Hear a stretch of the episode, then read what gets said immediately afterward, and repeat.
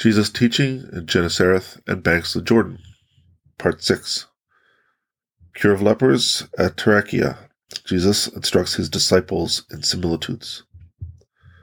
Jesus did not go into the city. Taking a bypath, he drew near the southern wall not far from the gate. On the exterior side of this wall was a row of huts built purposely for the lepers. Jesus approached them.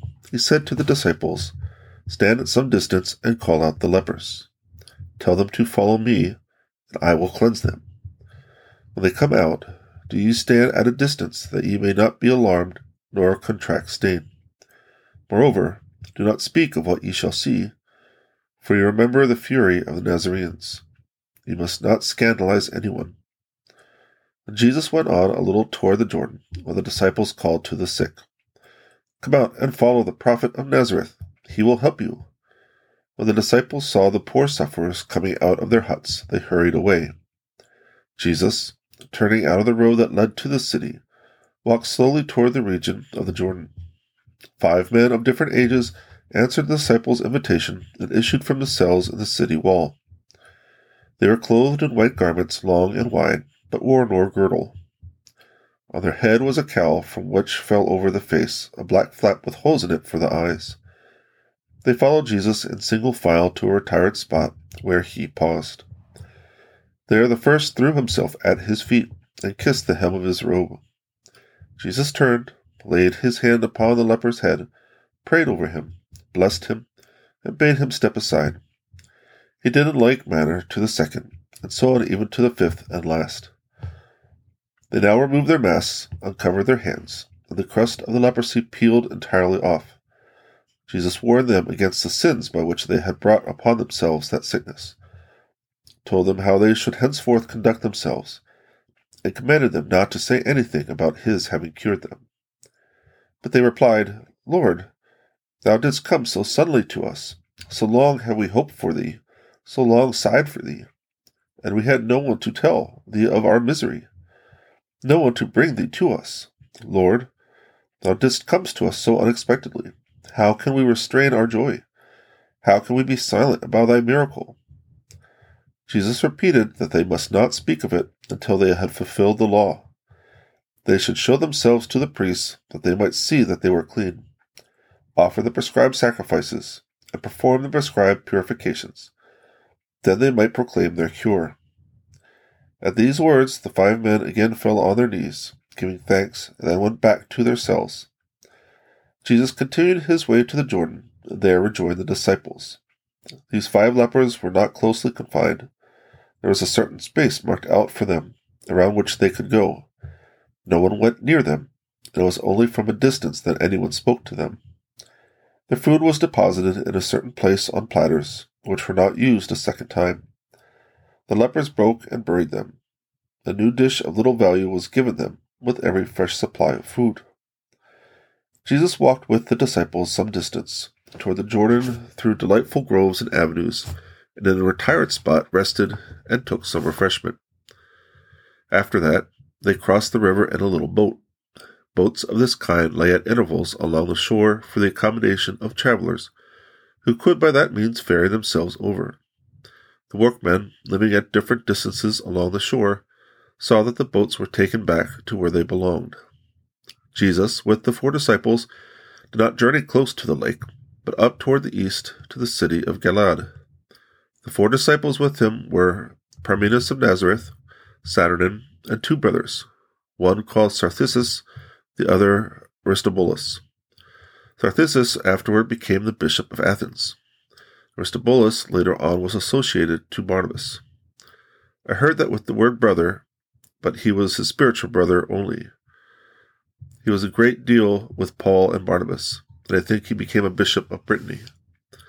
Lazarus had brought the two brothers to Jesus. They were foreigners, I think Greeks, whose father had settled lately in Jerusalem. They were shipping merchants. Some of their slaves or servants, when journeying with the caravan, had gone with their beasts of burden to hear John's teaching, and had been baptized by him. It was by means of these servants that the young men's parents heard of John and Jesus. Taking their sons, they went themselves to John, and both father and sons were baptized and circumcised. after which the whole family removed to Jerusalem. They were not without means, but later on they relinquished all their wealth in favor of the rising community of Christians. But the young men were tall, dark complexioned, and clever. Both had received a polite education. They were fine looking young men, active and skilful at arranging things and making all comfortable on journeys. A little river watered the country up which Jesus was now journeying, and at a certain place he crossed it. The prophet Elias had once been in these parts. Jesus recalled the fact and, during the whole journey, instructed the disciples in simple similitudes borrowed from various conditions of life, from the several professions, from the groves and stones and plants and places that presented themselves on the road. The disciples questioned him upon all that had happened to him in Sepphoris and Nazareth. He spoke to them of marriage in connection with the dispute he had had with the Pharisees at Sepphoris upon the question of divorce. The conjugal bond is indissoluble. Divorce was granted by Moses in favor of a barbarous, sinful people only. The disciples questioned Jesus also upon the reproach made him by the Nazarenes, that he had no love for his neighbor, and in his own city, which ought to be the nearest and dearest to him, he would work no cures. They asked if one's fellow townsmen should not be looked upon as neighbors. Then Jesus gave them a long instruction upon the love of the neighbor, proposing to them all kinds of similitudes and questions, the former of which he drew from different states of life in the world. He dwelt long upon them, and pointed out place after place that rose up in the distance, and said in which such or such an industry was especially pursued. He spoke, too, of those that were to follow him. They were, he said, to leave father and mother, and yet obey the fourth commandment.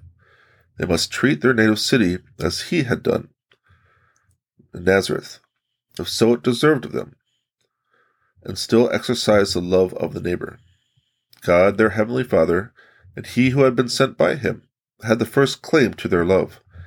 Then he spoke of the love of a neighbor, such as the world understands it, and of the publicans of Galilee, which city they were then passing, who loved those most that paid them the highest tax. He pointed afterward to Dalmanutha, which lay to the left, and said, Those tent makers and carpet weavers love as the neighbor those that buy many tents from them, but their own poor they leave without shelter. He then borrowed a comparison from the sandal makers, which had reference to the vain curiosity of the people of Nazareth. I have no need, he said, of their homage, which they clothe in beautiful colors like the variegated sandals in the workshop of the sandal maker but which will afterward be trodden under foot in the mud. And again, pointing to a certain city, he said, They are like the sandal maker of that city. They slight and disparage their own children, and so the latter are forced to go abroad. But when among strangers they have learned a new style of making beautiful green sandals, their fellow citizens recall them through desire to see their work. They boast of the new fashioned articles which, like the glory attached to them, are soon to be trodden under foot that Jesus put the question Suppose a traveler tears one of his sandals and goes to a sandal maker's to buy one. Will the latter present him with the other one also? In this way, Jesus drew comparisons from fishermen, architects, and other avocations. The disciples asked him where he intended to fix his abode, whether he would build a house in Capernaum. He answered that he would not build upon sand, and he mentioned another city that he had to found. I cannot so well understand the conversation between Jesus and the disciples when they were walking. When they were seated, I could hear better. I remember this much, however, that Jesus expressed his desire for a little boat, that he might go here and there upon the lake. He wanted to teach on water as well as on land. They now went into the country of Gadatas. Abraham and Lot had sojourned here, and even at that early period had divided the country between them. Jesus referred to that circumstance. He told the disciples also, in order to avoid scandalizing anyone, they should not speak of the lepers who had lately been cleansed. He warned them to be particularly circumspect, now to cause no excitement, the Nazarenes would certainly stir up alarm and hatred. He told them that on the Sabbath he would again teach in Capernaum. They should then have a chance to see the love of the neighbor and the gratitude of men exemplified, for the welcome extended to him this time would be very different from that received on the occasion of the cure of the centurion's son. They may have been journeying for some hours to the northeast around a curve of the lake when they arrived near Galad to the south of Gamala. As in most of the cities in this district, the population was made up of heathens and Jews. The disciples were disposed to enter the city, but Jesus told them that, if he went to the Jews of the place, they would neither welcome him nor give him anything, and if to the heathens, the Jews would be scandalized and would pursue him with calumny. He predicted the entire destruction of the city, saying that iniquity abounded in it. The disciples spoke of a certain Agabus, a prophet living at that time in Argob, the city of that region. For a long time he had numerous visions of Jesus and his doings, and had lately uttered some prophecies regarding him. Later on, Agabus joined the disciples. Jesus informed them that Agabus was the son of Herodian parents, who had reared him in the errors of their sect, but he had afterward rejected them. He called the sects beautifully covered sepulchres full of corruption. The Herodians were numerous on the west side of the Jordan and Perea, Trachonitis, and especially in Eternia. They lived very privately and had some kind of mysterious organization by which they secretly helped one another. Many poor people applied to them and received immediate relief. These Herodians were outwardly great sticklers for the prescriptions of the Pharisees. In secret, they aimed at freeing Judea from the Roman yoke, and consequently were closely attached to Herod. They were something like the modern Freemasons. I understood from Jesus' words that they feigned to be very holy and magnanimous, but in reality they were hypocrites. Jesus and the disciples remained at some distance from Galad, an inn resorted to by publicans. Quite a number of them were gathered there at the time, to whom the heathens paid taxes on their imported goods. They did not appear to know Jesus, and he did not address them. He taught, however, of the nearness of the kingdom and of the Father who had sent his Son into the vineyard. He gave them very clearly to understand that he himself was the Son, adding that all who did his will are children of the Father. But these last words perplexed them. Jesus exhorted them to baptism. Many were converted and asked whether or not they should be baptized by John's disciples. He answered that they should wait patiently until his own disciples baptized in those parts. The disciples also asked their master today whether his baptism was different from that of John, because they had received the latter. Jesus, in his answer, made a distinction between the two, calling John's a baptism of penance. And Jesus' instruction to the publicans, something entered relating to the Trinity, something about the Father, the Son, and the Holy Ghost and their unity, though expressed in other terms. The disciples were not at all reserved before the publicans of this place. As Jesus went in Nazareth, had stopped with the Essenians, a circumstance that drew upon him the reproaches of the Pharisees. The disciples put questions to him concerning that sect. I heard Jesus answering in sentences expressive of praise, though interrogative in form.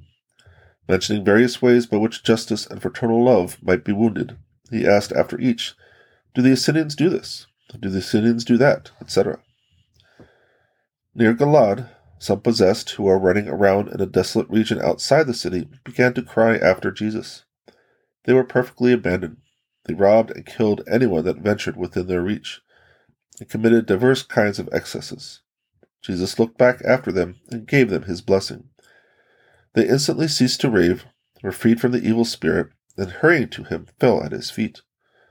He exhorted them to penance and baptism, though bidding them wait for the latter until his disciples should go to Enon to baptize. The country about Galad was rocky, of a white brittle formation.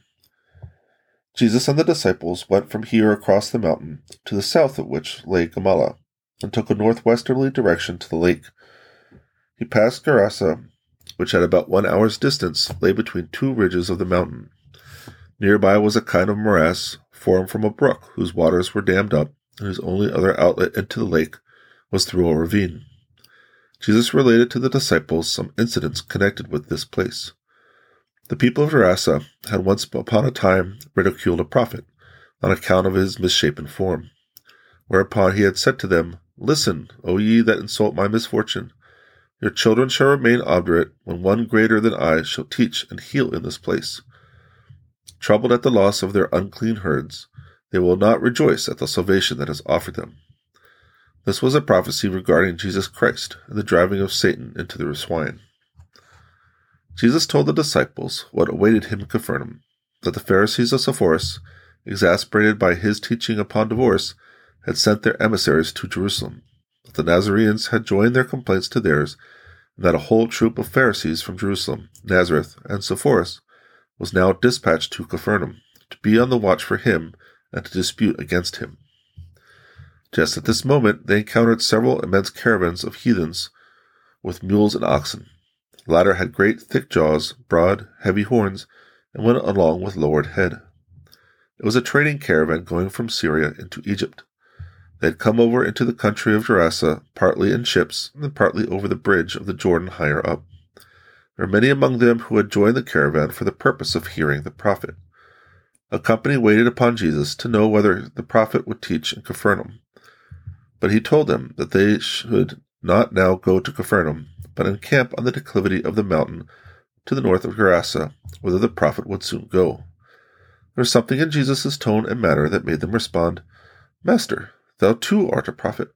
And his glance roused in them the doubt as to whether he might not himself be the one for whom they were in search.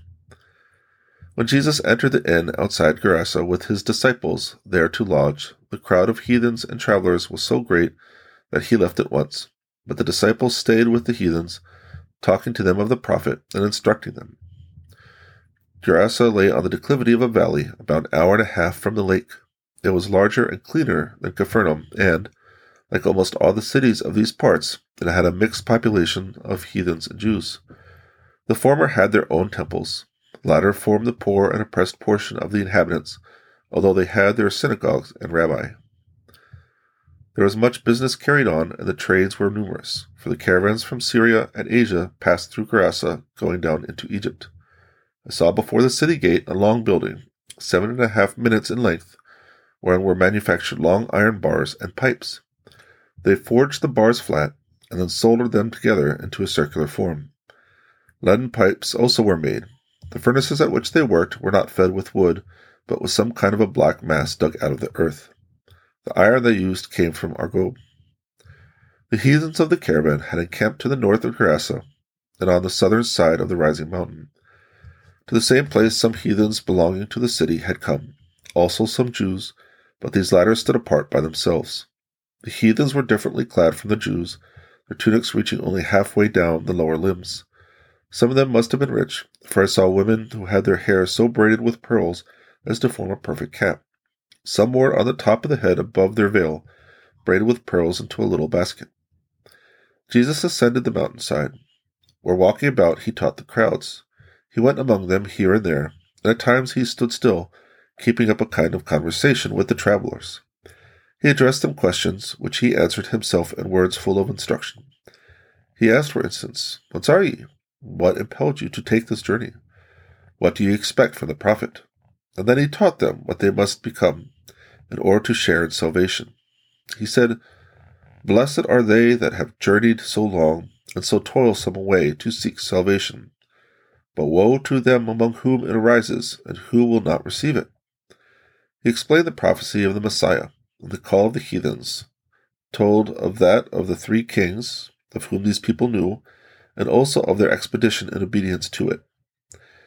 In the caravan were some people from that country and city where the envoy of Abgaras of Edessa had stayed overnight near the brick kilns, on his return journey with Jesus' picture and letter. Jesus did not cure any sick here. The strangers were for the most part well disposed, but there were uh, some among them who regretted having undertaken such a journey.